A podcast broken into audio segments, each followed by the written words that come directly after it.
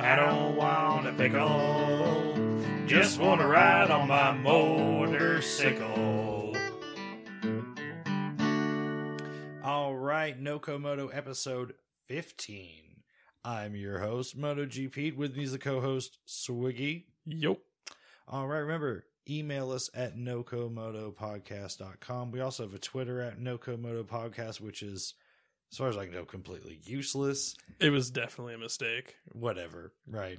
But, you know, it's a great source to uh, access all of the MotoGP riders' retarded um, t- Twitter accounts at once, if you want. Um, okay, so getting off onto this one, we got a lot to talk about, don't we? We do. I think I want to start with the results of my Harley-Davidson Riders Academy graduation. So, as alluded to in a previous episode, I didn't have my full endorsement for a while for complicated reasons, and I've got it again. And for now, this time, for the first time, I've gotten my license through an M S F course.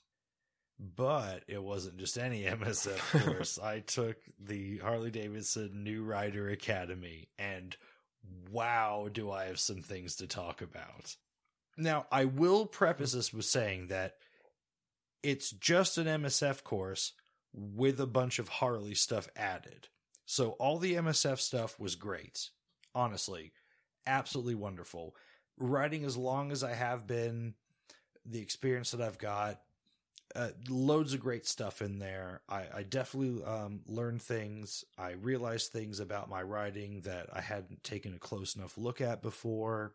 If the way you're going to get your license is the Harley Riders Academy, I'm not going to tell you not to, because at the end of the day, it is an M S F course, which is excellent.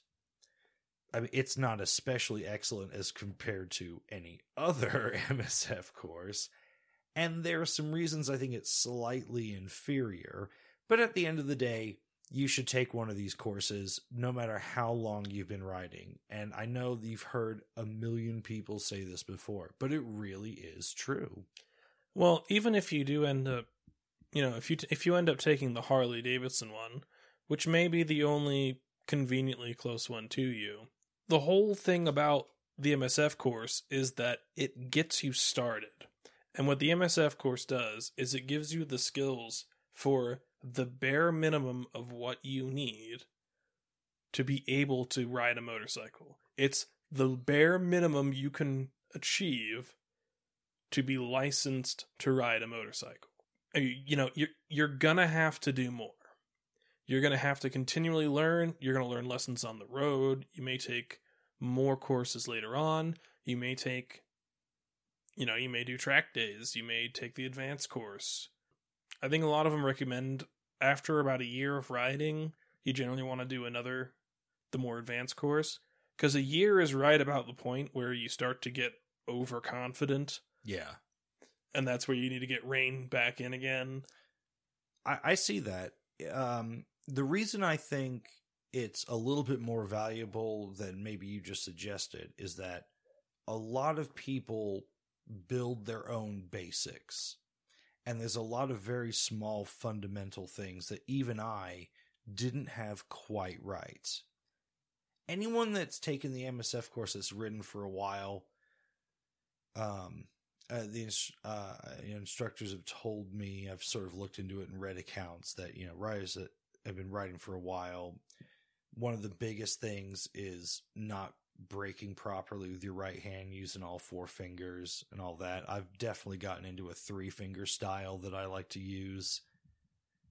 That's, I don't know, maybe more of a track thing or whatever, but for riding out in the real world, probably not ideal, right? And, you know, it, it's it's tough to say because maybe the M S F course was designed for that four-finger braking with cable-operated brakes in mind, and it wasn't taking into account hydraulic brakes, but it's still, it was just nice to sort of go right back to square one and rebuild fundamentals in the correct way. I definitely discovered um, in really, really tight situations, I favor right-hand turns over left, which I didn't know. That was super helpful. Um, I took it upon myself before to practice a lot of slow maneuvers in parking lots, but I'd never really been called upon to like really, really do it the way you're supposed to, you know, be expected to be able to do it.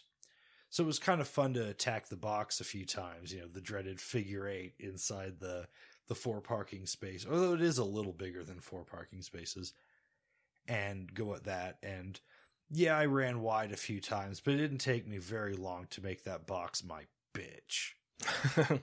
um, let's see. So I, I just kind of want to walk everyone through the Harley-Davidson New Riders experience, because really this is an attack on not the dealership at where I did it, because they're good people, and definitely not an attack on the instructor, because she was great.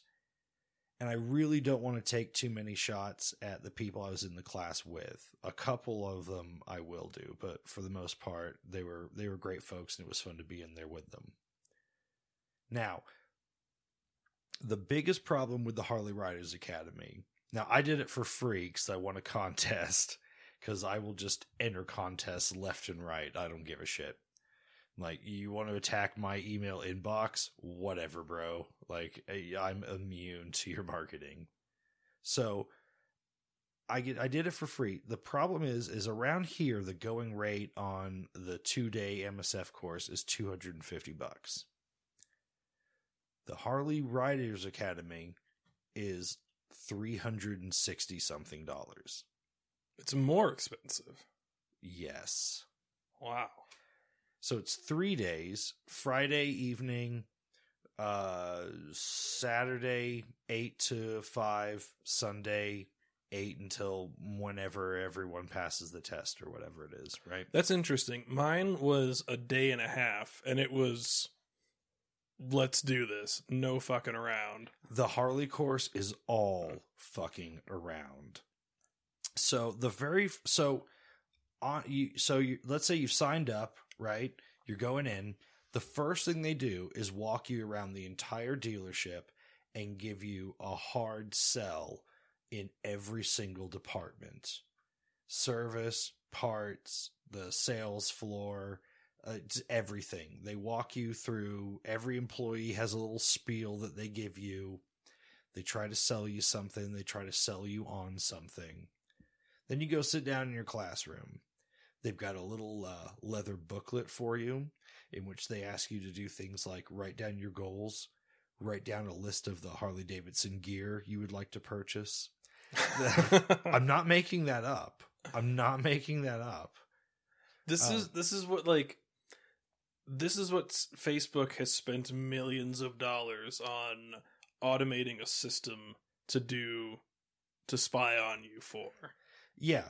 So, so you go, uh, just everything has, you, you, basically what you're doing is the M S F, and then Harley comes, swoops in afterwards and gives you a sales pitch on every step of the process.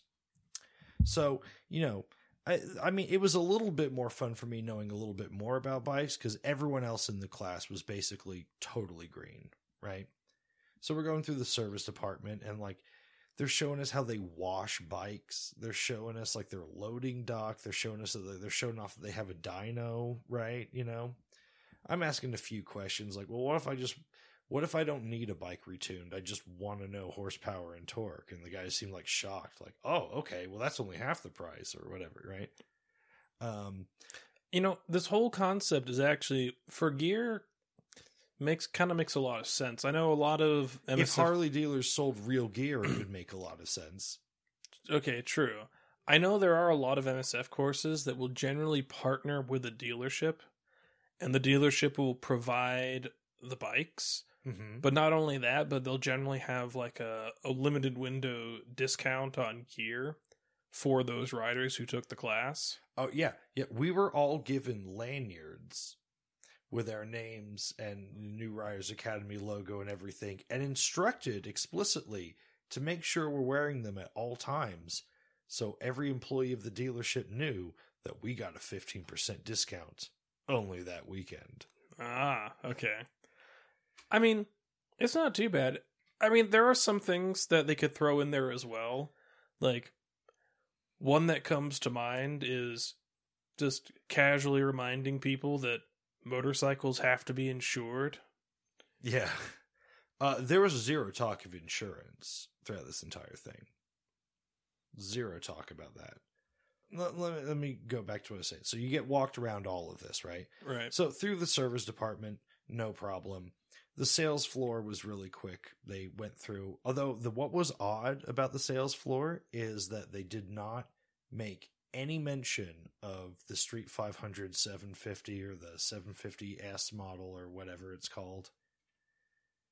It was, they didn't mention the Roadster. It was just, oh, here's the Sportster. Great beginner bike. No mention of the difference between the eight eighty-three and the twelve hundred. Then it was, oh, here you go. You got your trikes. You've got your soft tails. We've got a few Dynas still hanging around.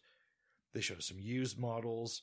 Hey, here's a V rod. Those are super fast, but we don't really like those. Hey, here's the big tourers. All of a sudden, it was a big deal, right? Did they mention the any of the Polaris stuff at all, or was it? I I only bring this up because I'm wondering. We walked through the, the this dealership, what they called the metric side, right? We walked okay. through that really quick, and it was like, okay, so you've basically got this sporty stuff here. We've got dirt bikes. Oh, you guys know what dirt bikes are, and the the saleswoman was just not versed at all in anything that didn't have a bar and shield on it. Didn't know any numbers about them, wasn't really sure on the prices, wasn't even really sure what to call a lot of the bikes. Definitely didn't know all the, the model names and all that sort of stuff. Let's be real. We're kind of weird in that we can just rattle off all of these names. Well, I, as soon as we sat down in the classroom, I opened the book, the M S F, the actual M S F book, and I sort of just said aloud to myself, I think it's a little sad that I can identify all of these pencil drawings, not just by make, but the model of the bike and the year. And the instructor was like, what do you mean? I was like, well, the, the sport bike they're showing here, that's a Z Z R six hundred. It's not the one I used to have. It's actually the model after it. The one they did call the Z Z R in this country. The model before it was called the Z Z R overseas, but it was the Z X six E. And I started going, I'm like, that's a T U two fifty. There's a Ninja two fifty. Oh, there's a Goldwing. This is the touring bike that they're showing, right? I'm just going through the whole list, and she's like, yeah, I only know about Harleys, right? Um, so anyway, you get this hard sales pitch on everything. So one of the things we did on the first day, they're like passing around all this gear, right? Well, let me backtrack a bit. When we're going through the accessories department, they are just selling you stuff that says Harley-Davidson on it, regardless of whether or not it's real safety gear. Because there's a lot of just fashion shit in the dealerships, right? And the the accessories salesperson in charge of that department at one point actually suggested to one of the students that they should just wear their brain bucket instead of their full face helmet for the course, so they could hear what the instructor is saying better. And that's when I started losing my mind. Why would you have a group of new riders and suggest anything but a real full face helmet? Even if it's just a D O T full face helmet, like whatever. You've got to be telling people, like, brand new, how can you in any good conscience suggest that anything other than a full face helmet is better? Th- there's no justification for that. There's really not. There's not. I mean, that, and that is one of the things where, you know, I do like how in most of this country and in most states, you know, there is no helmet law. But yeah, as we've discussed before, we'll probably still think you're an idiot if you don't wear one. I completely agree. But there should not be a need... helmet law. There should just be a lot of judging for not wearing a helmet. Right. And from that perspective, every course should be just be pushing nonstop, wear a full face helmet, wear nothing but a full face helmet, explain how much D- DOT sucks and how E C E or Snell are the real deal. And then after all of that after all of that coaching, if they then decide they want a three-quarter helmet or they want to wear no helmet at all, then that's on them. But the course itself should be very heavily into full-face helmet all the time. Oh, yeah, yeah, yeah. Now, I want to get into some positive things here. First of all, the instructor was great. She did a very good job of getting across all the actual M S F information and still fulfilling her duties to Harley-Davidson. And you could tell that there was a fine line that she had to toe to do that. Because if Harley had it their way, there would be no talk of safety. It would just be like, all right, let's teach the test. Let's get you through this so you can buy a bike. I mean, honestly, my opinion of Harley's opinion of safety is not very good. Like, as a company, Harley doesn't give a shit. So she was required to pass around all this gear at one point, and we're all like asked to hold this gear and then read a section of the M S F book and then describe the gear we're holding, right? One girl was just given a pair of sunglasses. And I'm just trying everything I can do to just not freak the fuck out. I just wanted to scream, why are we discussing anything but a full-face helmet? Why? This is a safety class, right? Why? And, oh, and there were things she's required to say, whatever. And uh, I, the, the gear I was given was rain gear, which was whatever. But then, like, you know, some other guy had a helmet, and he didn't have much to say about helmets. I sort of raised my hand. I was like, I've actually got a lot to say about helmets. I'm kind of really into helmets. And she goes, okay. And I started talking about how, like, D O T is complete bullshit. It doesn't mean anything, whatever. And she actually chimed in and goes, he's correct. D O T is worthless, guys. Like, honestly, if you like your face, if you like your head in general, you need to wear something that's E C E or Snell. And she rattled off E C E and Snell without anything. She, you know, she knew her shit. Um, so that was interesting. And that kind of stuff appeared all over the place because we'd have to watch these videos. And we'd watch one that was clearly, you know, supplied by M S F. And then there'd be a companion video right after it that was all Harley. I mean, the first video we watched was just a two-minute Harley-Davidson commercial. Straight up. Which, you know, I don't blame them for trying to, you know, push their product within the class. But at some points, it was definitely detracting from the safety information. Right. And that I thought was a little bullshit. So moving on, I want to talk about some of the people in the class, and I won't mention anyone by name or anything like that. I do want to point out one thing. It's kind of weird that they kind of, well, were they like shying away from having anything safety related coming from Harley, or was it all just trying to? Oh, yeah. Something? If it was if it was a message explicitly about safety, it was detached from the Harley message. That's really weird because we all have this idea of what we're gonna do and what we're being told to do. It's very strange that Harley would shy away from that message because we all know, like, here are here's the dotted line, here here are your boundaries. You're gonna go past it. But you need to know where the official boundaries are, because you know your your limit is some, you know, is, is X amount past the official limit. Right. You know, everyone drives ten miles an hour of the speed limit. Doesn't fucking matter. Like, but the fact that it's not the speed that you actually want to, that you will go past that, you know, it's sixty-five so that you don't go over seventy-five. And we all understand this, but it's so weird that in its own corporate culture, the company would just dissociate itself from safety altogether. Because you shouldn't have to wear a helmet. It's all about freedom, and Harley's about freedom, brother. Right, that, but that's, that's that's the consumer culture, not the that's supposed to be the consumer culture, not the corporate culture. They are one and the same in Harley-Davidson. That's weird. That's really weird. Whether or not that's their official like position, that is hardcore the message that I got from it. Now, there were a couple exceptionally awesome things about this. One is we had a cop in the class. Nice. Oh, so good. Because this is a guy, this is a guy who had already done, you know, the whole police, evasive driving, aggressive driving, you know, crazy stuff. The pursuit and, training. And in the summers, he already, you know, doubled duties as a, a bicycle cop as well. So he did some this like advanced mountain bike training stuff as well.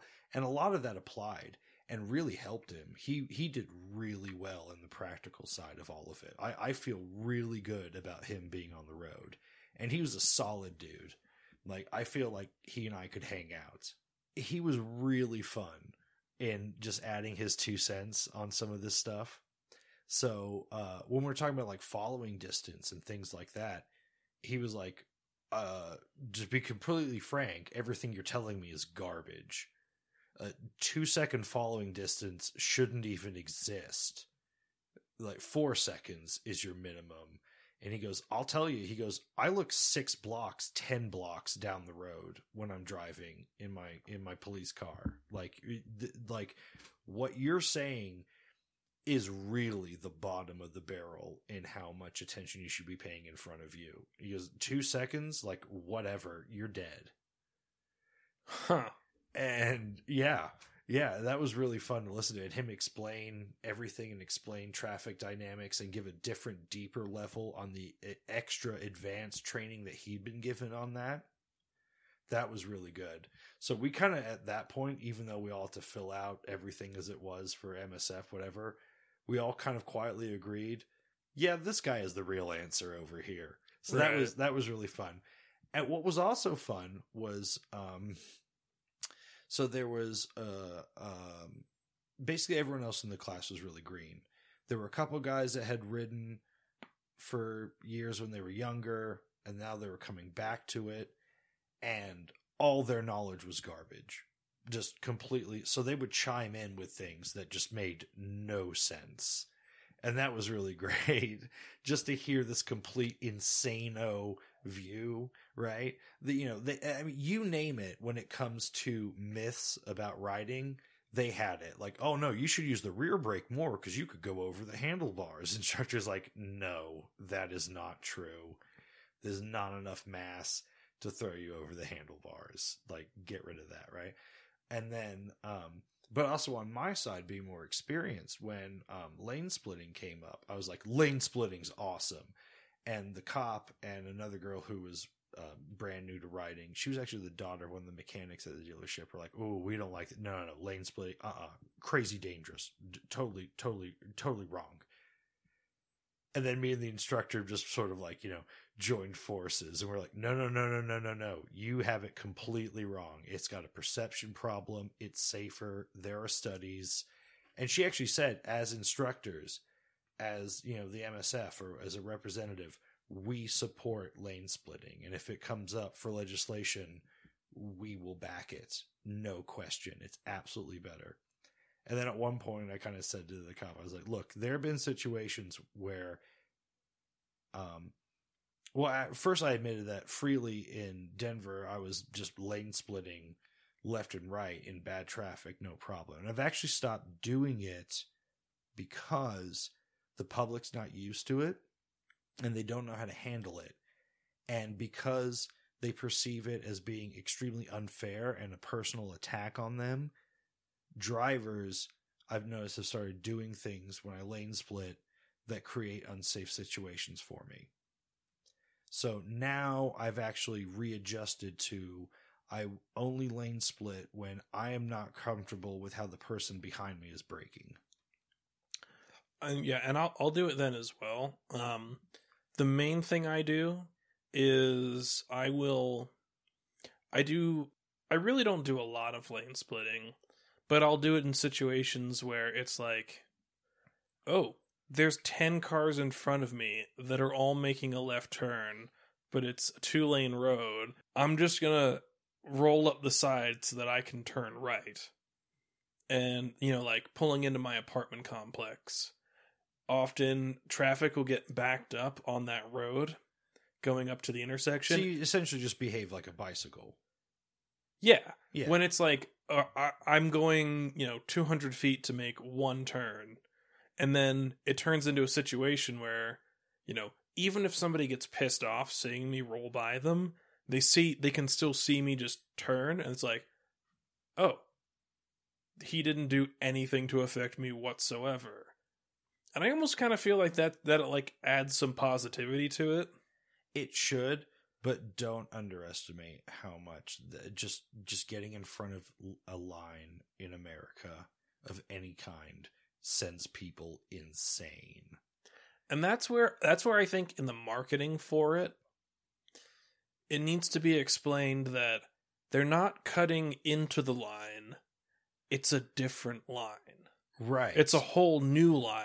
Uh-huh. And it's making your line shorter. Exactly. But people don't get that. They just see like, well, why does he get to go? That's unfair. I, I've been waiting here first. And that's just the way. Something I've always said about Americans in like the world setting is as much as Americans like to think that it's all about freedom and it's my way or the highway, Americans have a ridiculously strong sense of fair play. Like, yeah. Try waiting in line at a McDonald's in Italy. It is every man for themselves, right? It, it, like, it is lawless. It is a yeah. lawless wasteland where a man must make his own justice, right? it, it does, fair play does not come into the equation. And Americans are really strong on this. I, the difference between like Euro Disney and American Disney, with those lines, whoa, they are more than a few Disney worlds apart. So, anyway, uh, I want to I want to skip skip forward to um, probably the biggest highlight of the whole thing, right? So, it's um, it's the sec. So we we uh, the weather was really cold, so we front loaded all of the class stuff, and the second half was just purely all of the practical stuff, right? We didn't get on any bikes until all of the, the, the, the tests and all that stuff was done. So we get out onto the bikes, right? Now, two of the seven of us dropped out. One guy, he wouldn't admit it, but he dropped out because he was actually too out of shape to do the test. Not even the test, just the exercises to prepare you for the test. That's interesting, because I'm not a small guy, but I feel like I could wear, like, a one hundred pound weight vest and still pass the basic rider's course. Well, this is a guy that said he was in the class because he sold his Goldwing in ninety something. He bought an Ultra Limited or whatever. Great big Harley Tour, full bagger. And he dropped it at a stop sign and blamed that on the camber of the road. Yeah. And then he said his son took his bike away and said he couldn't have it back until he passed the course. Which, big applause to his son. Because this guy had no business operating a motorcycle on public roads and maybe any motor vehicle. Um, another guy had a very similar story to his, but um, started pretty shaky, but by the end of it, um, actually had some good control of the bike, and I was fine with that. Um, but the absolute highlight of the whole thing was um, the girl who's the daughter of the mechanic flipped a Street five hundred at nineteen miles an hour. I was so proud of her. It was it was amazing. It was one of the, the best like traffic like uh, like vehicle accidents I've ever seen in my life. It was so satisfying, and it was and she was totally fine. She was totally fine. She Wait, when you say flipped, what do you mean? Oh, a bike w- completely went over itself. It well, was like, impressive. High-sided it or so she, so we're doing the peanut. Anyone that's in the M S F course knows the peanut. It's a little racetrack sort of exercise they have you do, right? So everyone's going around. Everyone's getting more comfortable. And so she comes into this turn And these bikes had limiters on them. So in first gear, you could do twenty-two. In second gear, you could do about twenty-four, twenty-five, maybe twenty-six tops, right? So she's coming in and she's in first gear and she's kind of at the limit of first gear. And, you know, this is her first time really on a bike, like really doing these things. She comes in too hot and she just grabs a big handful of front brake. Ah, uh, okay. And she loses the front. So she falls off, you know, the bike essentially low side. She loses the front. She falls down, right? And she just sort of slides next to the bike. But because the bike has ridiculous crash bars all around it, right? And she doesn't have the experience to just sort of let the bike go. She's sort of fighting herself going down on it, right? Mm-hmm. The bike just sort of rattles against the ground, right? And it like sort of dances over her and then bounces back and flips again on the other oh, way. Yeah. The most spectacular crash that has ever happened below twenty miles per hour. I swear to God, happened right in front of me. And so I saw her go down, but once she actually like did let go of the bike, she just kind of like slid a foot or two. And the bike went in a different direction. She was absolutely fine. And I knew she was fine. You could just sort of tell she was fine. Well, you know when people are generally fine because they immediately get up. She actually didn't do that. She was so stunned. She was actually motionless for a moment. Uh, but she did like start getting up. And of course, the instructor runs over and does all the proper stuff that she absolutely should have done. And have her lay still and check everything, fingers, toes, and all that sort of stuff. And then she gets up. And I walk over to her and I'm like, high fives. Come on. Come on. High fives. and she, and everyone thinks I'm being this big dickhead. And I was like, well, no, see, here's the thing. This is going to happen to all you guys as well. She just got it out of the way in like the safest possible environment for it. Right. You know, there's two kinds of riders. Those have gone down and those who haven't gone down yet. Right. And, and I know it's a cliche, but it really is true. At some point, everyone makes some sort of really dumb mistake. Even if it's low stakes, everyone does something stupid.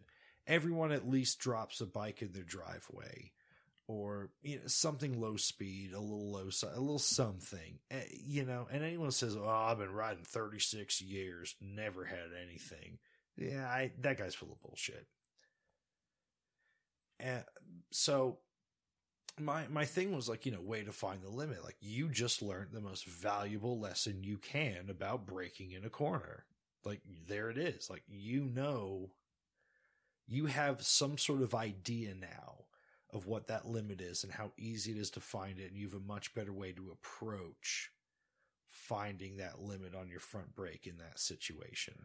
I'll also add, I think it's actually kind of important for everyone riding a bike to crash it at least once. And that I may can't sa- totally disagree. And that may sound like a silly thing to say, but the thing is, especially if you start riding young, like if you get a motorcycle at eighteen or nineteen and like a proper street bike and you just, you get to ride around, it's similar to getting your driver's license at sixteen. Where everyone driving their car, yeah, you know, everyone driving a car for the first time has that sense of teenage invulnerability. Yeah. And it's only until their first major fuck up, it suddenly gets real. Yeah. And you need to have that same experience on a bike, but it's through a different set of inputs. And having, you know, understanding that anxiety of, of locking up the front and washing out and or losing the rear and low siding or having somebody pull out in front of you all of a sudden. You need to have that experience.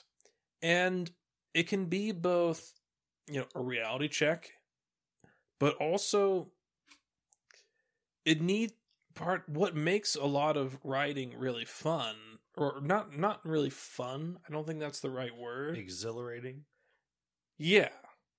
Is an element of that risk. A visceral connection to the edge. Yeah. And if you don't know, if you have no idea of what the limits are or what the consequences might be, then it's like playing a video game with cheats on. Yeah. It, there's no satisfaction to it. Well, it was really valuable for everyone else in the class to see her go down. Right. Because I, by this point, I had sort of demonstrated to the instructor enough that I knew what was going on. So she was sort of allowing me not to take over her role in any way, but I could sort of speak freely on some subjects, and she would just kind of go like, yeah, he's not full of shit. You know, she would acknowledge that at this point.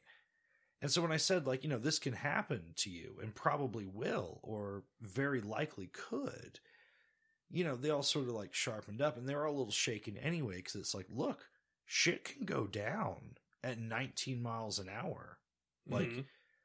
But, you know, I wasn't too worried about her, because she was, she and I were the only ones wearing full gear. She had uh, a jacket on with armor in it. The lowest grade armor a jacket will come with, but still something, you know, above just a general, like, fashion leather jacket that most people wear, right? Mm-hmm.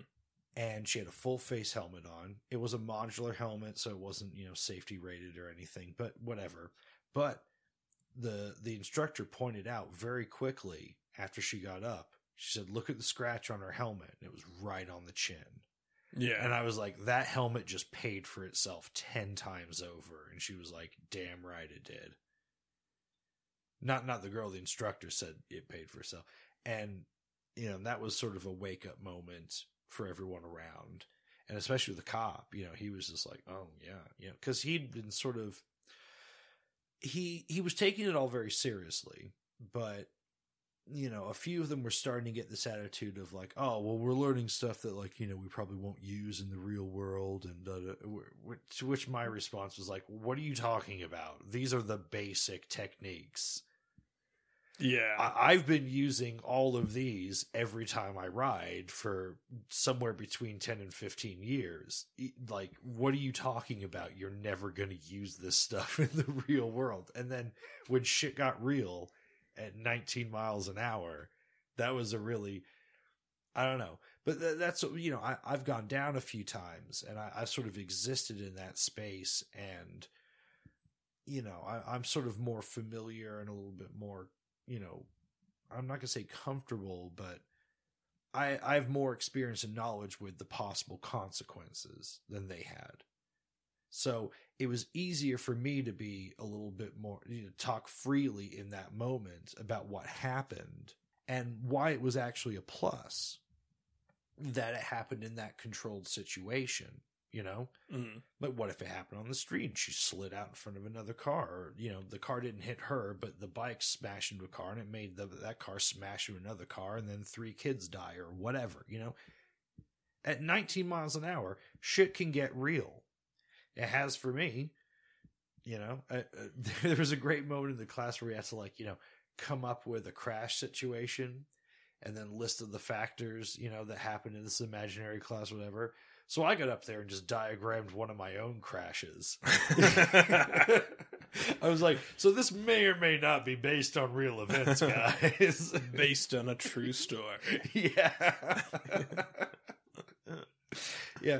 Yeah, another thing I did, though, was um, at least halfway through all the class stuff, I really just started shutting the fuck up, because I was just giving a lot of right answers to everything. And I realized, wait a minute, I'm robbing everyone in this class who's completely new from the experience of running the mental exercise, saying something, potentially getting it wrong, and learning the correct thing. Right? It does not do me any good just to keep raising my hand and giving all the right answers, right?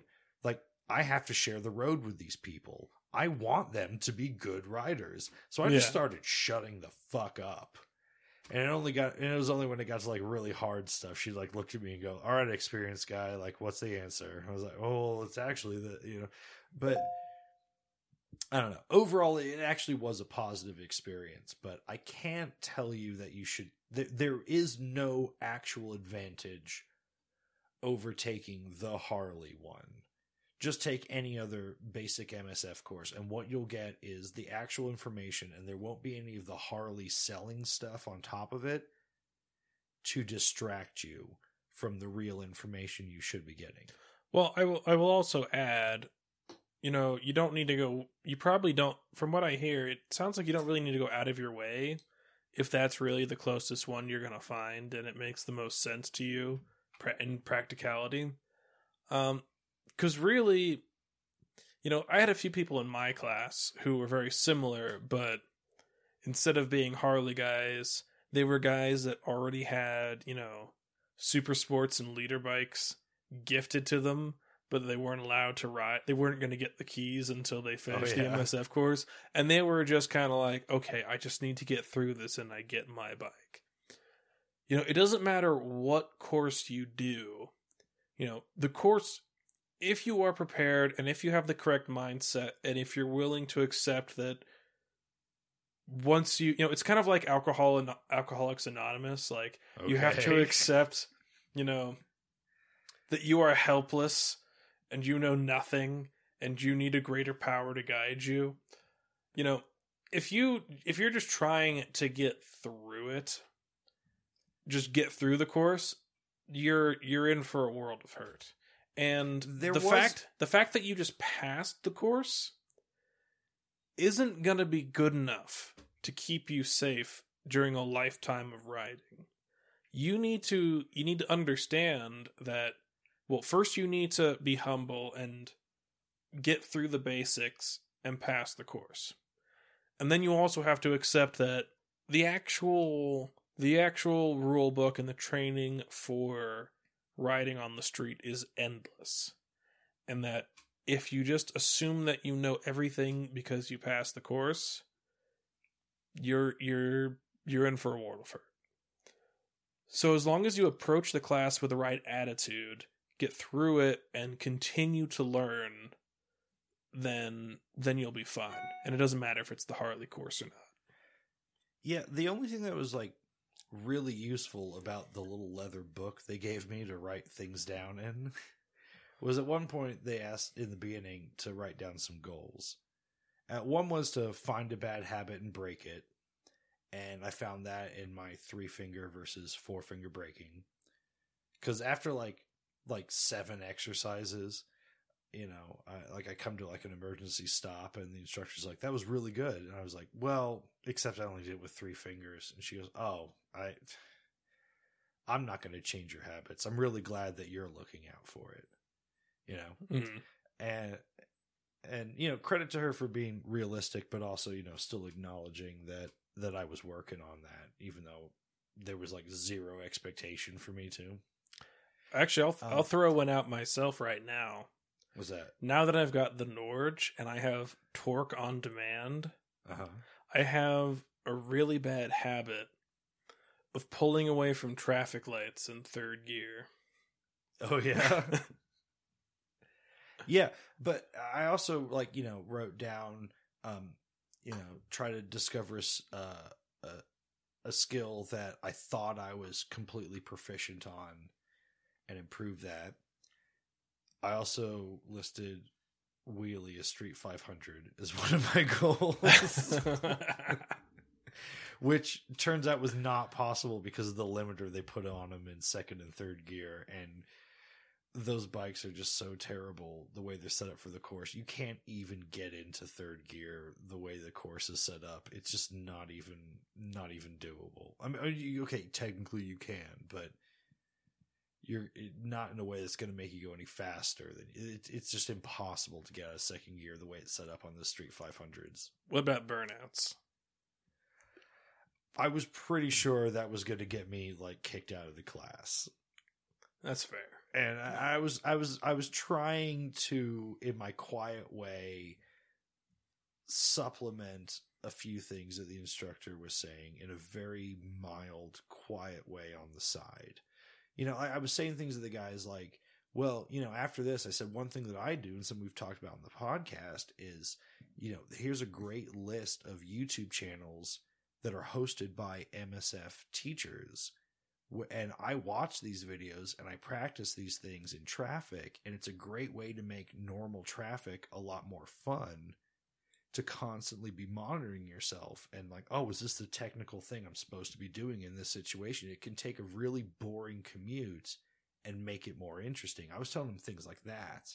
And I will admit, I did try to give it a wheelie when we were doing the, uh, the, the, the ride over the, the two by fours thing.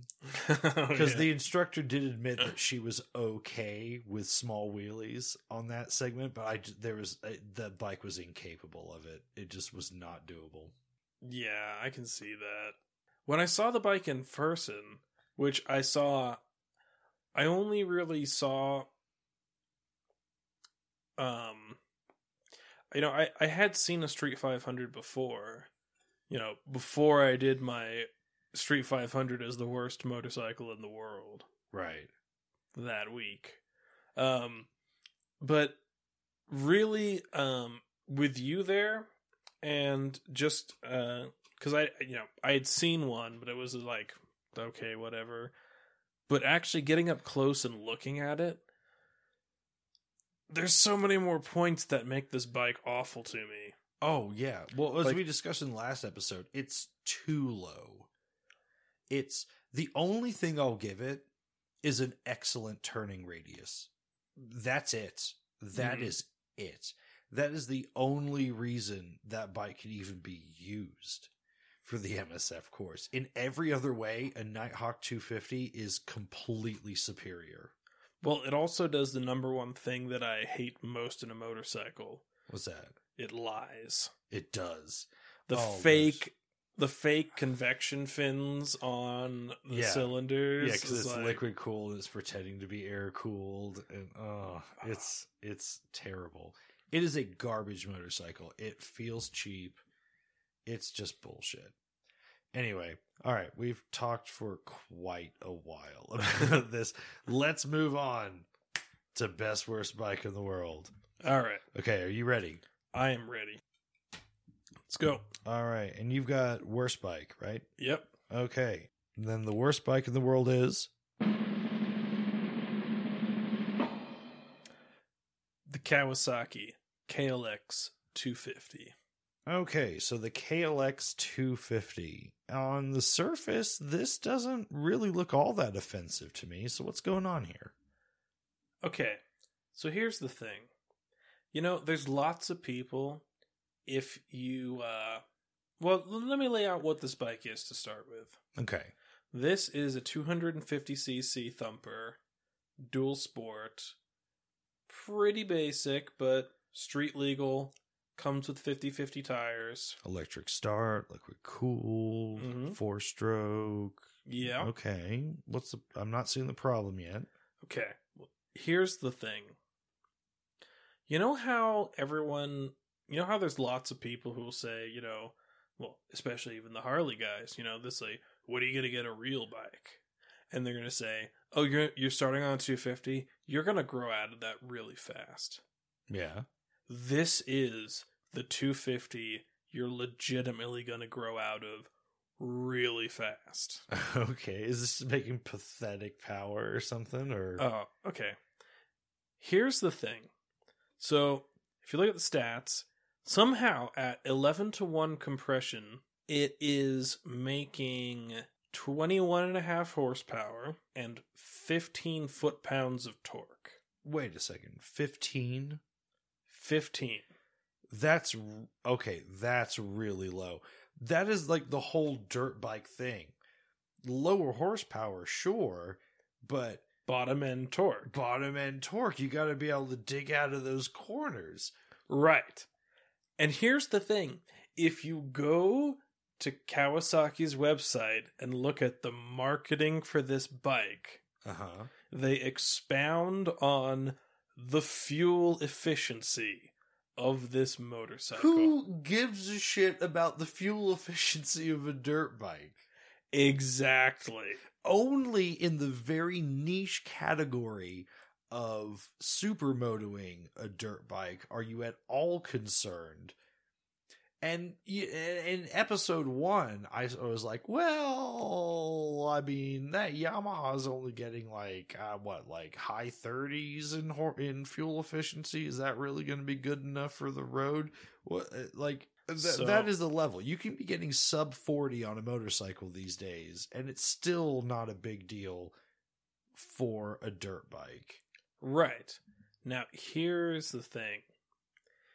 The price of this bike is five thousand three hundred fifty dollars M S R P, which is cheap, but it's not that cheap for what it is. And you can definitely get a lot better used with twice the torque and twice the horsepower on a similar platform. Or you can get a W R four hundred, not even the four fifty. For two grand with hardly any use. twelve hundred dollars. Yeah. Like, uh, okay. Now here's, here's what I think this bike is. Does this come with a road title? Yes. Okay. Now here's the thing. The way this bike is priced and what it does is this is cheap enough to get you in the door and set you up for your first bike and be able to grow out of it quickly and want to spend some real money on a D R Z. And this is, this is, this bike is made, is designed to make you cry twice. Right. That's what it is. I'd also like to point out that this bike did not go fuel injected until twenty sixteen. Yeah, that's a bit of a... You know, Kawasaki was really lazy with their dirt bikes for a long time. It's only... I, they still really are. Um, I mean, I sport bikes, high performance is where Kawasaki lives. They do not do well in this smaller engine practical category of any kind of bike. But to put it in perspective... For six thousand five hundred dollars. Except for the Ninja two fifty, three hundred. Yeah. Th- those are awesome. But beyond that, they're garbage. But keep in mind, for a K L R six fifty, you can... you Oh, let me put that another way. You can buy a K L R six fifty for like six thousand eight hundred dollars. Right. Yeah, what's that? An extra like thirteen dollars a month on your payments or whatever? Right. Yeah. Yeah. Why would you? And it's not, and I, you know, I think the K L R six fifty is just fine as an intro bike as well, provided you feel comfortable with the height of it and everything, because it is pretty tall. Uh, beyond that, I mean, there's no reason that's an unmanageable bike for a new rider. Right. And it also still has some thrills in its like ridiculous utilitarian nature for the more experienced rider that really wants to get it out into the middle of nowhere, too. Right. Now, in this package, if this was a junior dirt bike and they had found some way to make it street legal and it was kind of the bike that you gave to your sixteen-year-old because you live on a farm and you're fifty miles out of town and your kid needs transportation, but he also has shit to do around the farm, okay, that kind of makes sense. But... it's the way it's priced, and for what it is, it's it seems almost exploitative. Yeah, thirteen. You said thirteen foot pounds of torque. Fifteen foot. Fifteen pound- foot pounds. Okay, so this this is, I. That's Royal Enfield Bullet five hundred, less than Bullet five hundred torque. Like this, this is the definition of. Couldn't pull a greasy man out of bed, won't pull a drunk off your sister kind of tour. Yeah. like, like two again two on a three medi- quarter size on a three quarter size bike, I could understand it. Two medium sized dudes and a thin piece of rope after depleting a full thirty rack of beer will hold this thing in place at full power. Yeah. Maybe even just one big dude. I mean, really what they've done is they've got a low revving, high compression motor that they've absolutely trashed with the the gear ratio. So the mechanical advantage of this motor is way too much for the power it's putting out. I gotcha. Because they want to make it more streetable, but it ends up being extremely shitty at both. Yeah. Because yeah, because the, the, the two fifty dual sport sort of thing doesn't work very well, except for the two fifty Tenere. Yeah, so they just said, okay, well, it's a two fifty. The two fifty Tenere was making over twenty in torque. I'm sure it was. Wasn't it a three hundred? No, no, no. The, the Tenere two fifty. I mean, look at it. Uh, it's making twenty-one newton meters, so I don't know what that is in torque. Oh, uh, this is actually similar numbers. Yeah, but the, the Super Tenere is also ridiculously light. And yeah, and... the, the Super Tenere is three hundred pounds, and this thing is... The Super Tenere is also only nine and a half to one in compression and pulls off the same numbers. And it's got cool shit with all the computer systems, and it's got the ceramic coated cylinders and all of that. Oh, this is also three hundred pounds. Okay. So what we're talking about is under engineering. Um, Why does it need to have that much stress on the motor to only make that power? Right. It's outdated. Like, how long has, has um, Kawasaki probably been running this motor? You're probably running a nineteen eighties motor. Yeah. Whereas the Super Tenere, with that lower compression, making the same power, same weight bike, also a more capable bike designed to do more adventure-y things... Why, you know, about the same price point, why would you go for this when, well, and okay, the two fifty Tenere is not available here, so you can't go for the two fifty Tenere. But again, that's the bullshit that we get in these alternative bikes in the States. It's just garbage. There's no reason to buy this. Also, the styling, I want to talk about that. Let's bring up the K L X again. Okay, first of all, in this picture we're looking at, the the nineties styles decals are near and dear to my heart, but not going to connect with the public in general. Right? This does take some notes from, like, a ninety-three C B R six hundred in, in the way that the decals are on it. This is, like, K L X on it, and, like, what can only describe be described as the... monster font, and um and it's got the fake scratches across it and everything, and it, it is at least in Kawasaki green, and it's got, you know, the the uh the the, the Kawasaki purple seats that I love. I haven't talked about that enough, and how much I love about nineties Kawasaki, the crazy purple seats. Quietly a trademark that they don't really hype up enough. But Um, beyond that, um, the, the wheels look the wrong size on this. Like, I don't know what the front size wheel is, but those know, are pretty standard. No, you want a bigger front wheel on these bikes, and these look like they might be the same size, like no, full it, diameter wheel. No, it's bigger. Is it just the angle of the picture? Yeah. Anyway, it, it's definitely not the difference in tire size that you normally get on these bikes, but whatever. The thing about it, it's got... And I would say, like, that front disc is pathetic, but it's actually perfectly appropriate for the amount of power this bike is yeah. making. There you go. Yeah, that's why it's the worst bike in the world. It doesn't justify a better brake. Yeah. It's, it just doesn't even expect you to do anything that justifies the better. I mean, I would almost say it would make That's more... That's the first time we've run into this situation.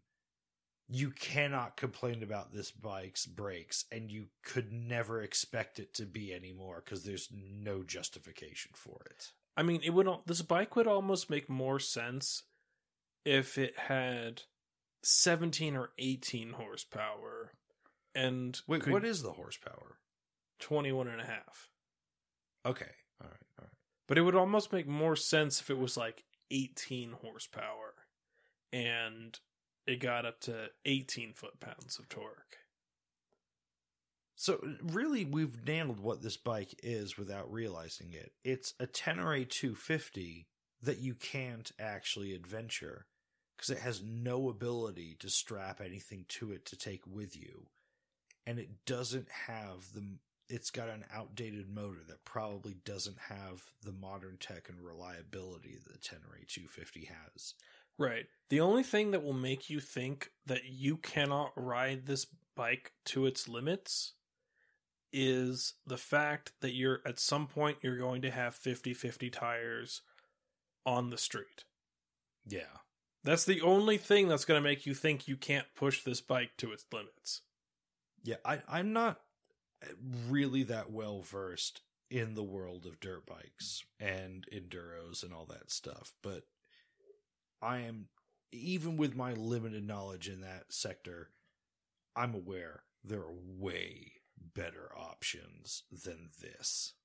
Well, even then, like... Even new, even there are way better at, options. At three hundred pounds, there are a lot of um, one twenty-fives that make more sense off-road than this does when you think about the torque to weight ratio. Yeah. Okay. All right, cool. Um, we got anything else to say about it? Uh, I think I've made my case. There we go. Bullshit enduro. At least it comes in green with the purple seeds. Okay. And now, the best bike in the world. I'm pretty excited about this one. I'm going to get animated. All right. So the best bike in the world this week is the nineteen fifty-nine Honda Super Cub. Ooh. So the Honda Super Cub is and has basically always been since the mid sixties not just the best-selling motorcycle in the world, which I always knew it was, it's actually the best-selling vehicle in the world. Like, hands down. It, nothing's even close. They have sold over a hundred million of these, and it's largely unchanged from the nineteen fifty-nine model. They've given it telescopic forks. They've made it um, C D I ignition. Wait, it's still? Still. When did they stop selling it? They still sell this everywhere. Wait, what? Yeah. So it, now this does include a, a couple different flavors of it, everywhere from fifty cc's to about one twenty-five. But it's the Super Cub in general. The, and the only difference is, is the displacement of the motor. Now, in continuous manufacture since nineteen fifty-eight, so says the Wikipedia, surpassing sixty million in two thousand eight and surpassing one hundred million in two thousand seventeen. So it's actually only gotten more popular. I did not know that. This thing is so fucking crazy awesome and high selling that Honda can't make enough of them and licenses it to be manufactured and sold by no less than thirteen other manufacturers, because Honda itself cannot even make enough to supply the demand. Wait, so who else is making it? If you were traveling at this exact moment, I don't care if you're listening to this podcast half an hour from now, six years from now, if you were traveling by motor vehicle, there's a larger chance you're on a Honda Super Cub than anything else. Forget the Volkswagen Beetle, the Rover Mini, the Ford F one fifty. I don't care. This, way more people are getting around on this right now worldwide. And it's got, honestly, some kind of cool things about it. So you can get it in a few different flavors, anywhere from fifty cc's up to one hundred ten or one hundred twenty-five or whatever. It goes by a lot of different names: the Cub, the Super Cub, the Dream, the E X five, the C one hundred, the Super Cub one ten. There's all sorts of different names, but it's all essentially the same bike. If you saw the episode of Mad Men where they're riding a little like scooter really looking thing around the office, that's the Super Cub. This thing is what made Honda. Before the Super Hawk, before the C B seven fifty, before a whole lot of other things, this bike solidified Honda as one of the major manufacturers worldwide. And there was a time when America was in love with this bike as well. So let's go back in time. We're going to go back to nineteen fifty-seven, all right? Now, in nineteen fifty-seven, Honda had nothing going on in the American market. Just absolutely nothing. And they thought, well, we need to explore other things. And they looked at the Southeast Asian market, because I was very close to them, obviously. And they looked at America, and the head of... um. Well, their senior managing director said, well, we've got to go overseas. He thought, well, America's not really that big a market. And it wasn't. And in all honesty, America is still not a very big market for motorcycles worldwide. And Soichiro Honda said, no, we've got to get America because it's a status symbol. I know we're not going to make that much money selling bikes in America. Even if we become as big as Harley-Davidson, we won't make that much money selling bikes in America, honestly. But we've got to do it, he said, because it's a status symbol. So they sent like their, like one of their like major directors moved to California, and they asked the, the Japanese government, because there were like a bunch of restrictions and post-war things on money moving or whatever, and they were like denied, denied, denied a bunch of times on taking like a huge sum of money for them at that time and moving it in currency and setting up this operation in America. And the Japanese government was like, no, dame, dame, dame. And um, um, eventually they got approved to take about one hundred fifty thousand dollars overseas. And they spent half of that. No, well, no, no. Well, I think it's like one hundred fifty thousand dollars in like today's money or something. And they spent like most of it. And what they did was they bought a camera store. Wait. They bought just a storefront, a camera store. And they just started shipping over like what they had. And the best bike they had was the Honda Super Cub, the, and just the fifty cc model, right? So Honda was already the largest motorcycle manufacturer in Japan by far, and starting to like make international moves. And Honda America was started in like an eight hundred square foot camera store, and with their head of like marketing running it. And like another guy from Honda. And then they just hired a bunch of like California teenagers to be sales guys. Whoa. And they spent a year just trying to sell these bikes. And of course, being like Japanese and Honda, they're like, we will sell one thousand motorcycles a month. Yeah. And the first month they sold like eighty. Right? But being Honda, they were not going to give up. And they kept going at it. So after a year, they're like, well, we need some bigger bikes. And they started working on like the Dream and the, you know, the two fifties and the, the three oh five models and all that. But really, they were having some um, quality issues bringing them over. So they actually dropped everything except for the Super Cub in nineteen fifty-nine, right? And in nineteen fifty-nine, they still didn't sell much. I mean, they got to a few hundred a month. They were making progress. And then in nineteen sixty, nineteen sixty-one, they purchased a marketing idea off a college student at like Berkeley. And that marketing strategy was, you meet the nicest people on a Honda. Oh.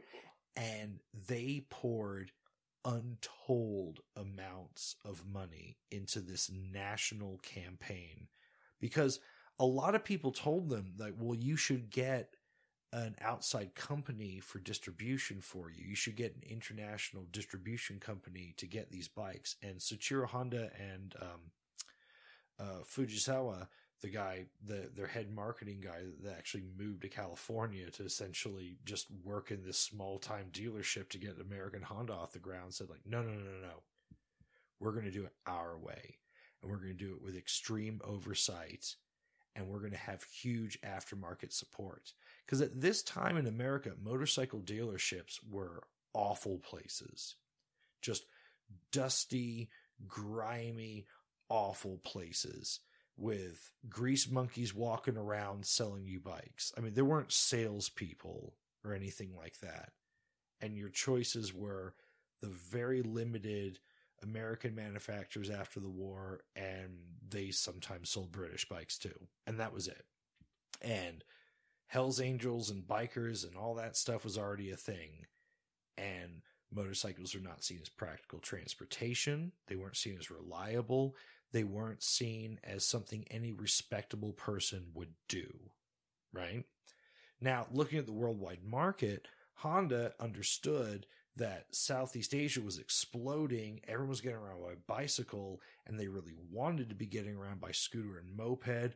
All the European scooter and moped um, manufacturers were moving into Asia and other countries and doing really well, and they were like, holy shit, this is our wheelhouse. We need to be in on this. If we can be the shit in America, we will just stomp the shit out of Vespa and Lambretta and all those other makes in Southeast Asia. And mm. this is how we need to go. So, you know, people know about the you meet the nicest people on a Honda campaign, but I don't think people really understand how revolutionary it is. If you have a marketing degree, you studied you meet the nicest people on a Honda. It is absolute marketing degree, like college coursework, case study, required learning. It was so effective that without any input from Honda, the Beach Boys wrote a song about how you meet the nicest people on a Honda. Wait, I have not heard this. It's kind of amazing. And um, so Honda created a band called the Hondells, which recorded and released it. And then Brian Wilson, after that, released his own original version, which sold more copies. Whoa. Yes. That's how big this was. Honda went from a camera store turned into a motorcycle dealership in nineteen fifty-nine to in nineteen sixty-one, selling the most motorcycles in the country by far. And they were fifty cc Honda Super Cubs. They went for it, and people went for it. It was fun. It was easy to ride. So is this? Um, I'm just looking at this black and white photograph you're showing on the on the web on the page. I love how it's American Honda Motor. It's like, well, Honda Motor. They're gonna think that's Japanese, and the Americans really don't like Japanese right now. Oh yeah, this like, was when everyone well, was like, no, "Oh, no, Japanese I've got it. Stuff I've got is it. Garbage." It's like, I've got it. American Honda Motor. Yeah, and for yes. all these people that think, like, Japanese bikes don't have the heritage or whatever, forget Honda. American Honda has existed since nineteen fifty-nine. Continuously, all right? How many years has Indian motorcycles existed as any single name? thirty, maybe? realistically the only company... And what, forty-five years they've existed in total throughout all the different ownerships that they've had? Really, the the only company in America that has a longer, unbroken uh, heritage is Harley. But Moto Guzzi is not far... No, in fact, no, Moto Guzzi is probably about the same age or older. Moto Guzzi is nineteen twenty-nine. Oh, is it twenty-nine? I think it's nineteen twenty-nine's Moto Guzzi. Well, Harley's... It's, it's, it's way pre-war. But, yeah, but... But Harley never sold more than like twenty motorcycles a month until like the thirties. Like, That's fair. They play up a lot of like uh, Harley-Davidson, like nineteen oh nine or nineteen oh five or whatever. They they pick and choose what year it started based on how they want to advertise whatever anniversary model, right? You know, yeah. It, well, also, I think I think if you're going pre-war, I mean, if you're if you're talking about pre-war and post-war. In relative terms at this point, it's kind of like claiming that you, you're the older brother out of a set of twins because you came out of the womb first, you know, a couple minutes before your sibling. It's well, like... And the, the okay. Honda story is more impressive because it's in spite of its post-war image, right? Right. This is nineteen fifty-nine. People hated the shit out of the Japanese. They bombed Pearl Harbor. And they're setting up in California. Not far away. And also... Well, geographically, like, they, very far away. I know, but, but culturally, not that far. Anyway, yeah. so, and people are like, well, they lost the war. They can't make anything, right? Japan did not have its reputation for high build quality at this point. Not at all. And Soichiro Honda was so aware of this that like their Bentleys and a whole bunch of the smaller bikes and or whatever their bikes weren't up to standard. And they took something like eighty percent of everything that they had. And this was after they'd started, they'd moved past the camera store and they had like a network of dealerships mm-hmm. going, and they shipped it all back to Japan. Because they said, we are not going to sell inferior product. Um, these bikes had some known uh, mechanical problems that were becoming apparent. They sent them all back. They fixed them, and then they brought them back at huge loss.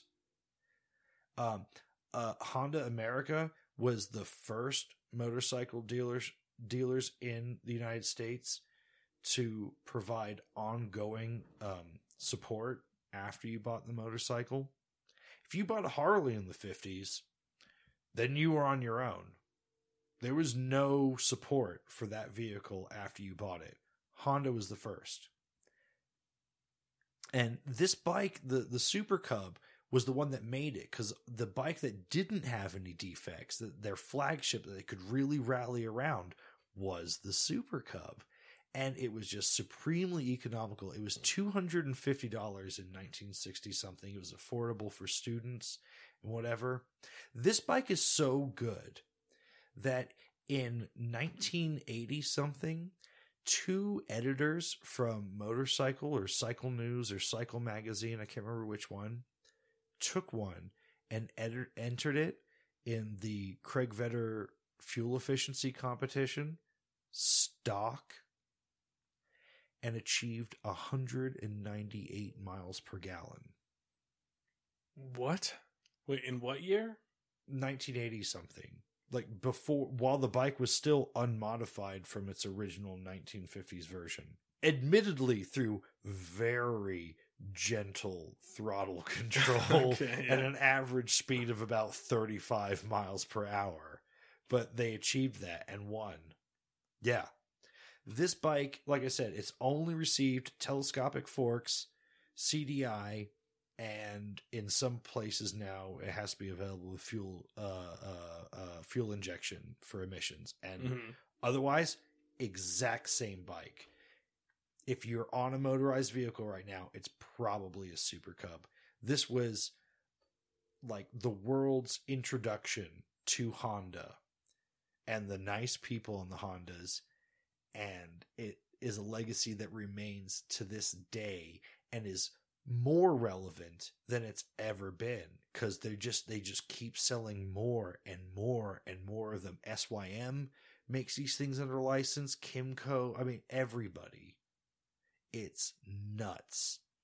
This is the most popular motorcycle in the world, and for good reason. Well, when you say Kimco makes, when you say Kimco makes it, like everything from scratch, or I'm not aware on exactly all of those details, but loads of people make this under license from Honda because mm. it's that good. And Honda just can't even make enough of them. They just can't. Honda doesn't give a shit that you aren't buying Z Z R six hundreds. They don't give a flying fuck. They're making way more money selling these things. This is a family vehicle for some people. Like, mm. this is a practical means of transportation day in and day out. Like, there's a lot of people listening to this podcast right now that think they're real riders, and they don't have shit on just some dude who's eighteen in Vietnam that rides the shit out of his Honda Super Cub in crazy traffic every day and really knows how to fucking ride.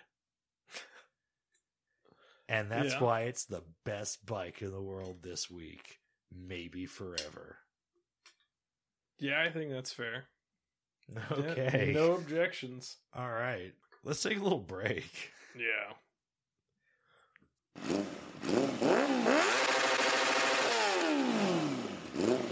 Okay, and we're back. Um, kind of like the the last episode, um, I'm not quite done actually talking about the Super Cub. There's one thing I left out that um, really jumped out at me when I was looking up things about this bike. Um,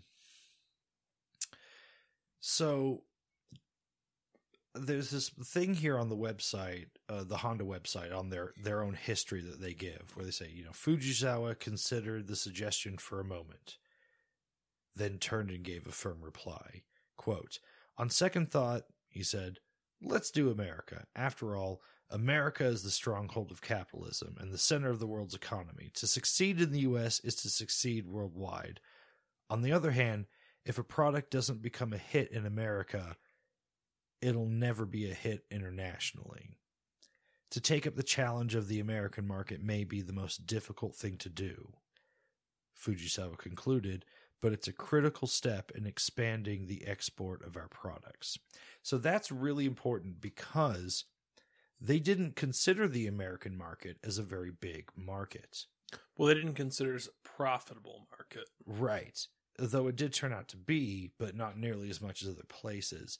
But one of the reasons they thought it was such a challenge and a thing to take on is that motorcycles are not perceived as a very practical form of transportation here. And so that whole you meet the nicest people on a Honda thing was all about getting people into the lifestyle of motorcycles. Motorcycles was purely a Hell's Angels sort of thing until Honda, right? right? There was no such thing as your neighbor has a bike before Honda in America. Honda has, Honda defined motorcycles in America. Make no mistake.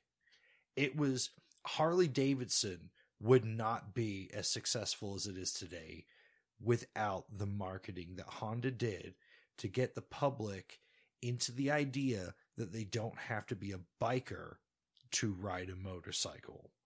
Really. And what's really sort of confusing is that Harley at the time was super pissed off at the you meet the nicest people on a Honda thing.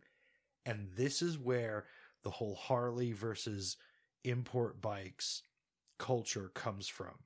Harley took a really, really aggressive stance at the time in reaction to you meet the nicest people on a Honda. They're like, well, are you implying that our riders are assholes?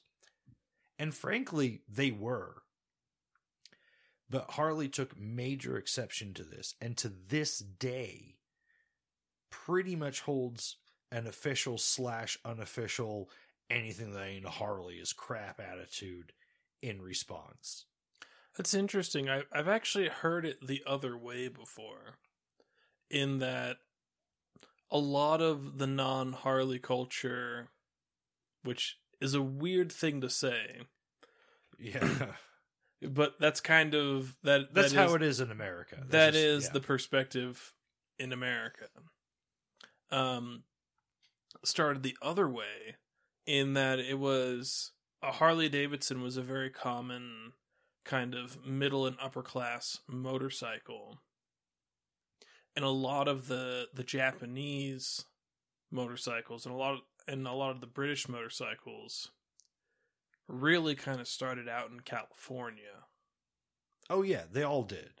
And it kind of worked its way across, and you know, throughout the sixties and the seventies, you know, Harley was kind of considered the face of corporate America and the the upper class, and it was sort of a culture war between Harley and everybody else. It still is to this day, I think. Harley versus everyone else, as far as the American market is concerned. Mm-hmm. But what I want to get at, really, is when I talk about Honda changing motorcycles in America, it's important because when I said the significance of the you meet the nicest people on a Honda thing, Honda is credited as having the first lifestyle campaign, which was you meet the nicest people on Honda. The if you look at the ads, they they featured predominantly women riding the bikes, younger people. Um, it was the sixties, so there still weren't any other ethnicities, but uh, but they were really progressive on the women riding and and all of that, and you know, t- teenagers, businessmen, different stratas of the society at the time. It's also kind of an interesting bike. point because very, very progressive at the time, almost to the standard of today. Well, almost. that's kind of that's kind of interesting because, you know, in Southeast Asia, there would be almost fifty-fifty women and men riding motorcycles because everybody worked and it was just a normal form of transportation. Right. So You they they kind of went in with that mindset of we're selling to everybody, the same way that Ford or Toyota or at the time maybe even you know, Suzuki were trying to sell cars to everybody. Yeah, uh, the only I I I okay I can't say this one hundred percent, but because the Japanese were a disliked minority in America at the time. Uh, this is this is very like very post-war, right? This is less than a decade after the end of World War Two. The Japanese were not liked in this country at all, right? Right. So they probably would have included a lot of minorities in their ad campaign if they didn't have to tread such a, a tight line, right? So it was a very, very progressive ad campaign that actually worked. In the time, late fifties, early sixties, America was not very progressive at all, right? Mm-hmm. And but they made it work. And the reason I want to bring this point across is that, you know, everyone talks about, you know, new bike sales today and all of that. Well, I think there's a way that Honda can parlay this into a new ad campaign now, right? Because if you think about how Harley brought the first, sorry, not Honda brought the first lifestyle campaign to the States. Well, there's not much of a real lifestyle campaign going on today besides Harley. Harley owns the motorcycle lifestyle campaign right now. Well, it's right? still even they huge. They dominate that. It's still even huge in their, even in Honda's, you know, cars. There's lots of lifestyle. Look at the C R V. Look at the Fit. Yeah, it's all lifestyle. Right, but it's not on that campaign that Subaru is doing with like, oh, love makes a Subaru, right? Yeah. Which is all like, oh, if you're a really caring, environmental, ev- let everyone's freak flag fly, progressive person, the Subaru's the car for you, right? Mm-hmm. They're sort of tapped into that like Apple marketing that way, right? I think the angle for Honda now, I think their new slogan should be Honda, ride every day. That's really good. Separate yourself from the image and focus on the passion for the machine. Focus on the practicality of the machine. Focus on the quality of the machine. Focus on the non-aggressive lifestyle. So ride every day says all the things that You Meet the Nicest People on Honda does, but also quietly puts you a step above in implying that your product is also for the serious rider. That's really good. I like that. Honda, why haven't you still hired us? Honda, ride every day. And it perfectly fits in with their current image. Absolutely. Because the they've got a wide workhorse. range of bikes in all sorts of different categories, and none of them are really class leaders right now, except for the Goldwing. But they're all insanely reliable, practical machines. But they've all still, in every category, above the middle benchmark in performance as well. So it, it's perfect. It's absolutely perfect. I think. Anyway. So there we I go. I love it. That's excellent. Okay. I think now we're, we're able to end the All Super right. Cub. let's let's give a uh, let's do this. Okay, palate cleanser. Moving on to something else. Okay. All right. So I've got a little segment that I've been wanting to do for a few weeks now, right? And I really want to do some sort of like practical motorcycle advice. In some of our early episodes, we did like long distance riding tips and things like that and whatever, right? I want to talk about one that's going to affect a lot of people. Flat tires. Okay? And so I've had some recent experience with motorcycle flat tires, and I think that like ninety-nine percent of all guys out, or people, all guys, all people out there riding bikes are completely unprepared for a flat tire on their bike. Most people I know aren't prepared for a flat tire on their car. Right.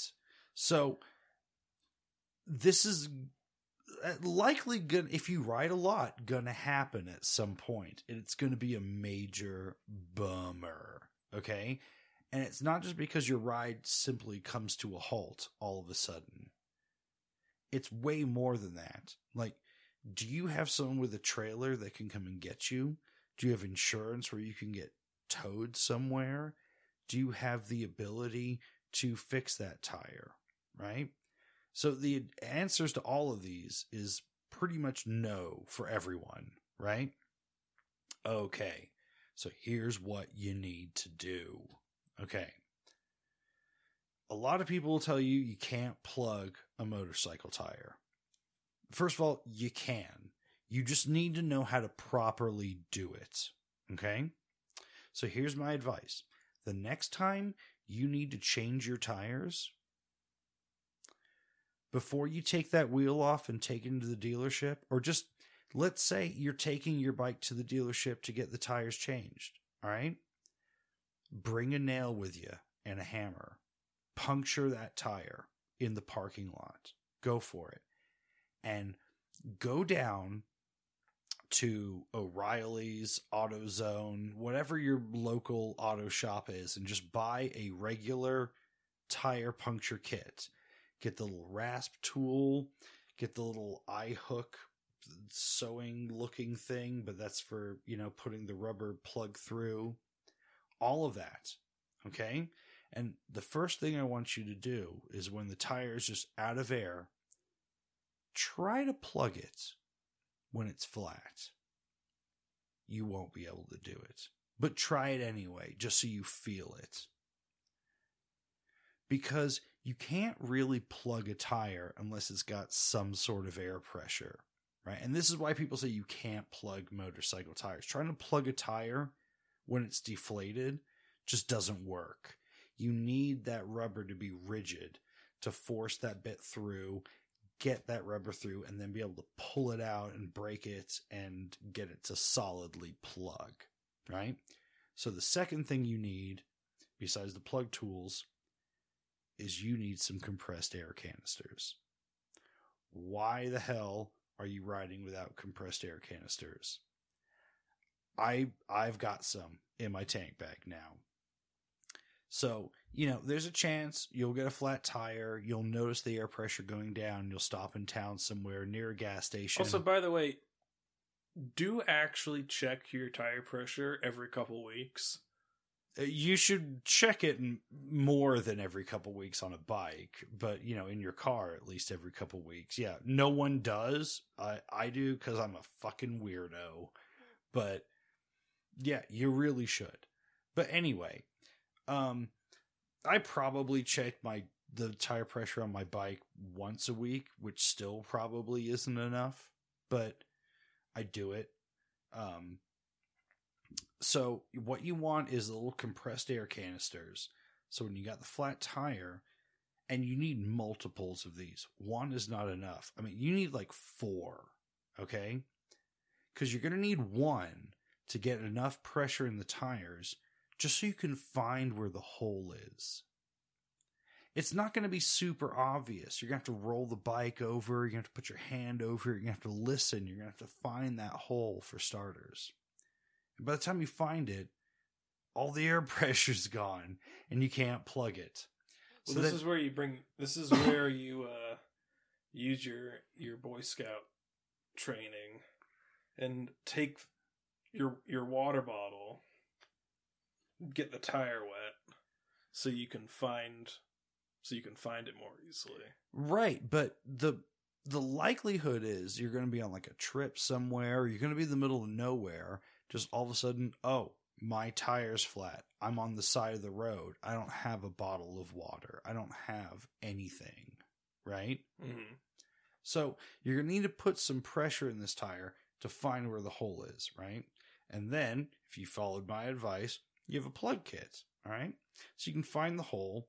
You've got, you've found out where the hole is. Now you need to put a little bit more pressure in there to get it back up again to some sort of pressure so you can move very quickly and plug it, which is why I'm telling you the next time you change your tires, puncture that old tire in the parking lot of the, of where you're getting your tire changed so you can practice this.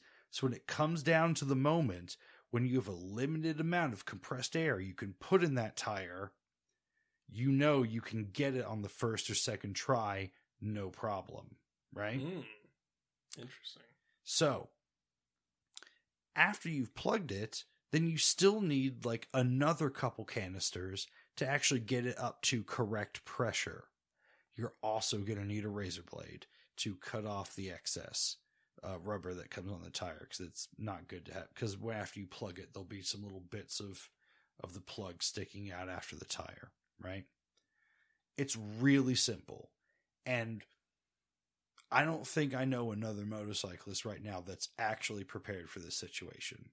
Now, a lot of people tell you, hey, don't ride on a plugged tire. And you know what? I don't disagree with you, but when you're stuck in the middle of nowhere, what are you going to do, right? I think everyone will agree you should plug the tire, and if you have the means to get it back up to pressure, that's good to get you off the side of the highway in the middle of Kansas or wherever the hell you are to get somewhere to properly repair the tire or have it replaced. Right. right? Yeah. It's pretty simple. I don't think anybody, I don't know of anybody who's advertised a tire plug as a permanent solution. Right. But I don't know that many people these days that are familiar with how to plug a tire. And I don't know that many, and those that do carry tire plugs, they're not carrying compressed air. When we're on road trips, we've got the, we've actually got the, the compressor pump tool with us, mm-hmm. right? That just runs off the battery. Right. So we don't actually need, now I've personally started carrying little compressed air canisters, which are not expensive, but you need at minimum four of them to do this job because you need to waste two of them just getting to the point where you actually pressure the tire up. And of course, you need a tire gauge as well to do this correctly. All right? But I bet, nah, well, I bet right now, I bet I could get within three P S I. Just poking my tires. I think I've got it pretty dialed in at this point. I'm confident I can get within ten. I'm confident you can get within ten. Within three is a bit of a claim, but yeah, okay. I'll give it to you that if you have experience, you can probably get to something that's not crazy dangerous. You you can pressure it up enough just to limp your way to somewhere where you can get things sorted properly. Mm-hmm. But tire pressure gauges are like six dollars, right? This is true. Like, this, why not know what it actually is? You should. But if you're reckless and irresponsible, you, you might still be able to get away with it. I think if you're the kind of person that's going to listen to my advice right now, you're you're going to be in for the extra six dollars for the tire pressure gauge. You know, I, yeah, why not go for it? Even a shitty tire pressure gauge, right? Because there's a lot of, like, shitty tire pressure gauges that have, you know, questionably calibrated, right? I'm also kind of being a bit of a dick because I do have a tire pressure gauge under the seat of both of my bikes right now. Right. So, you know, why not? But I think this is something that, like, no one thinks about for whatever reason. I know, like, blowouts are crazy rare these days and everything, but I just, I've been asking people, you know, as I'm passing out cards for the show and everything and talking to people about their bikes, I no one is prepared for a flat tire. No one. It's shocking to me. And, you know, I had a flat recently, and I had a plug kit in my bike. And it's very fortunate that I was just right next to a gas station, and there was an air pump right there. But it just dawned on me, like, holy crap, you can't plug a flat tire. It's actually got to have some... It doesn't work if there's not some pressure in it. You try to push that plug in, and the rubber just gives in. And you run into the rim with what you're trying to plug in quickly. Like, it just doesn't work unless there's pressure in it. So you need compressed air canisters with you to do it properly. Otherwise, basically, when you're out riding, you're just running the risk of being completely stranded. Now, I don't know, if you're riding close to your home and you have a buddy that lives near you who has a trailer, right? Or you've got insurance that you don't mind using to get yourself a lift. Okay, but your whole afternoon is shot. That's for certain. And what if you're commuting and you're going to work? What, you're just not going to show up to work? What if you're doing a tour in a country that you don't speak the language? Right. I, I just I just want to talk to everyone and be like, hey, tire plug kits are like eight dollars. The compressed air is like another ten dollars. Like, the pressure gauge is like six for twenty-five dollars. You can just put all this stuff under your seat or in a tank bag or in whatever storage you've got on your bike. Everyone has, I don't care. I don't care if you're on a cafe racer. You can find a place to store this shit. Okay? Do yourself a favor and just get these basic things. And the next time you go to get your tires changed, practice on the fucked up tire that's about to get changed in the in the in the shop's parking lot, so you know what you're actually dealing with, because you can go from a completely ruined day, weekend, or long trip across country or overseas to just fifteen minutes of inconvenience, basically, if you just continue to choose on the plug tire. Which might be fine. I've heard accounts of people riding on a plug tire for thousands of miles. Like, it's it's not that insane. I really, you know, when you got a plug tire, your biggest concern is just another slow leak occurring. in which case just plug it again and see what happens after that. You know, you'll already know what the feeling and sensation is of your rear tire losing pressure, right? So you'll so the second time you'll notice it coming up and it'll be a less dangerous situation. So why not go for it? I don't know. I'm not saying you're dumb. It's just obvious to me. All right. I'm sure we've got other things to talk about in this episode. Do we? Do we not? I don't know. I think we've got lots of things to talk about, but what are we at for time here? I think we're at about an hour forty. That's probably a good place to stop. I'm I'm sure most of this is something we can bring up another time. All right. Okay. So remember, everybody, you can email us at the NoCo, not the, that NoCoMotoPodcast at gmail dot com. You can tweet us at NoCoMotoPodcast, although no one does and no one ever will. We want to hear from you. Give us your thoughts, feelings, concerns.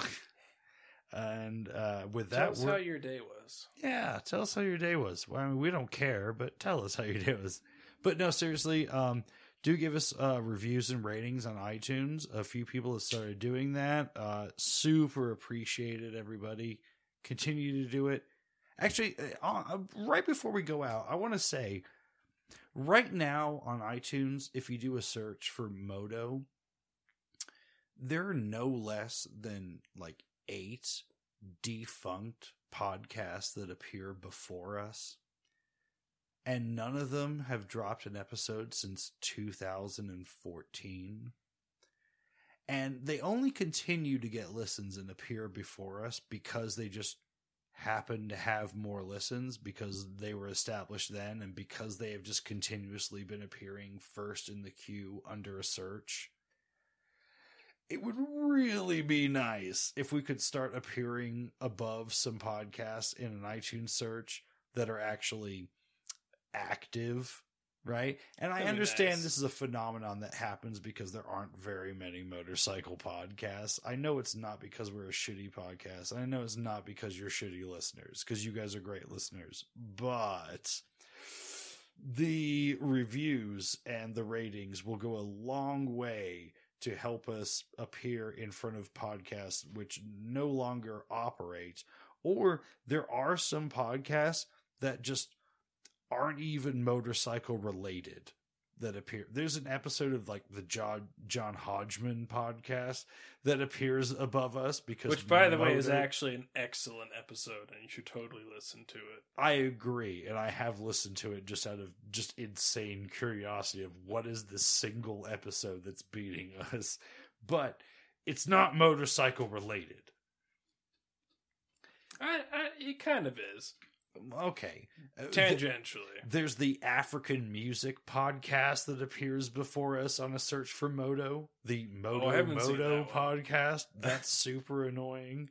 There's what else is there's um uh, a podcast by a guy like D J Moto that appears before us, which is an E D M playlist podcast. It's just a D J that creates playlists of E D M music, and this appears before us, okay? And uh, as well as a bunch of other really awesome motorcycle podcasts, right? I do want to talk about, um, let's say, um, This Motorcycle Life. Um, uh, I, I've had some email exchanges with uh, the mastermind behind that, and you should absolutely be listening to This Motorcycle Life. He doesn't put episodes out very often, but that's because he puts insane passion and work into every episode he puts out. So you should absolutely be listening to that. And so with that, with my gripes out of the way, I think we finally are ready to end now. What do you say? All right, let's close it out. Okay. And I don't want to die. Just want to ride on my motorcycle. Go. All right, you hear us next time coming from Coda. Stay safe and stay tuned. Bye.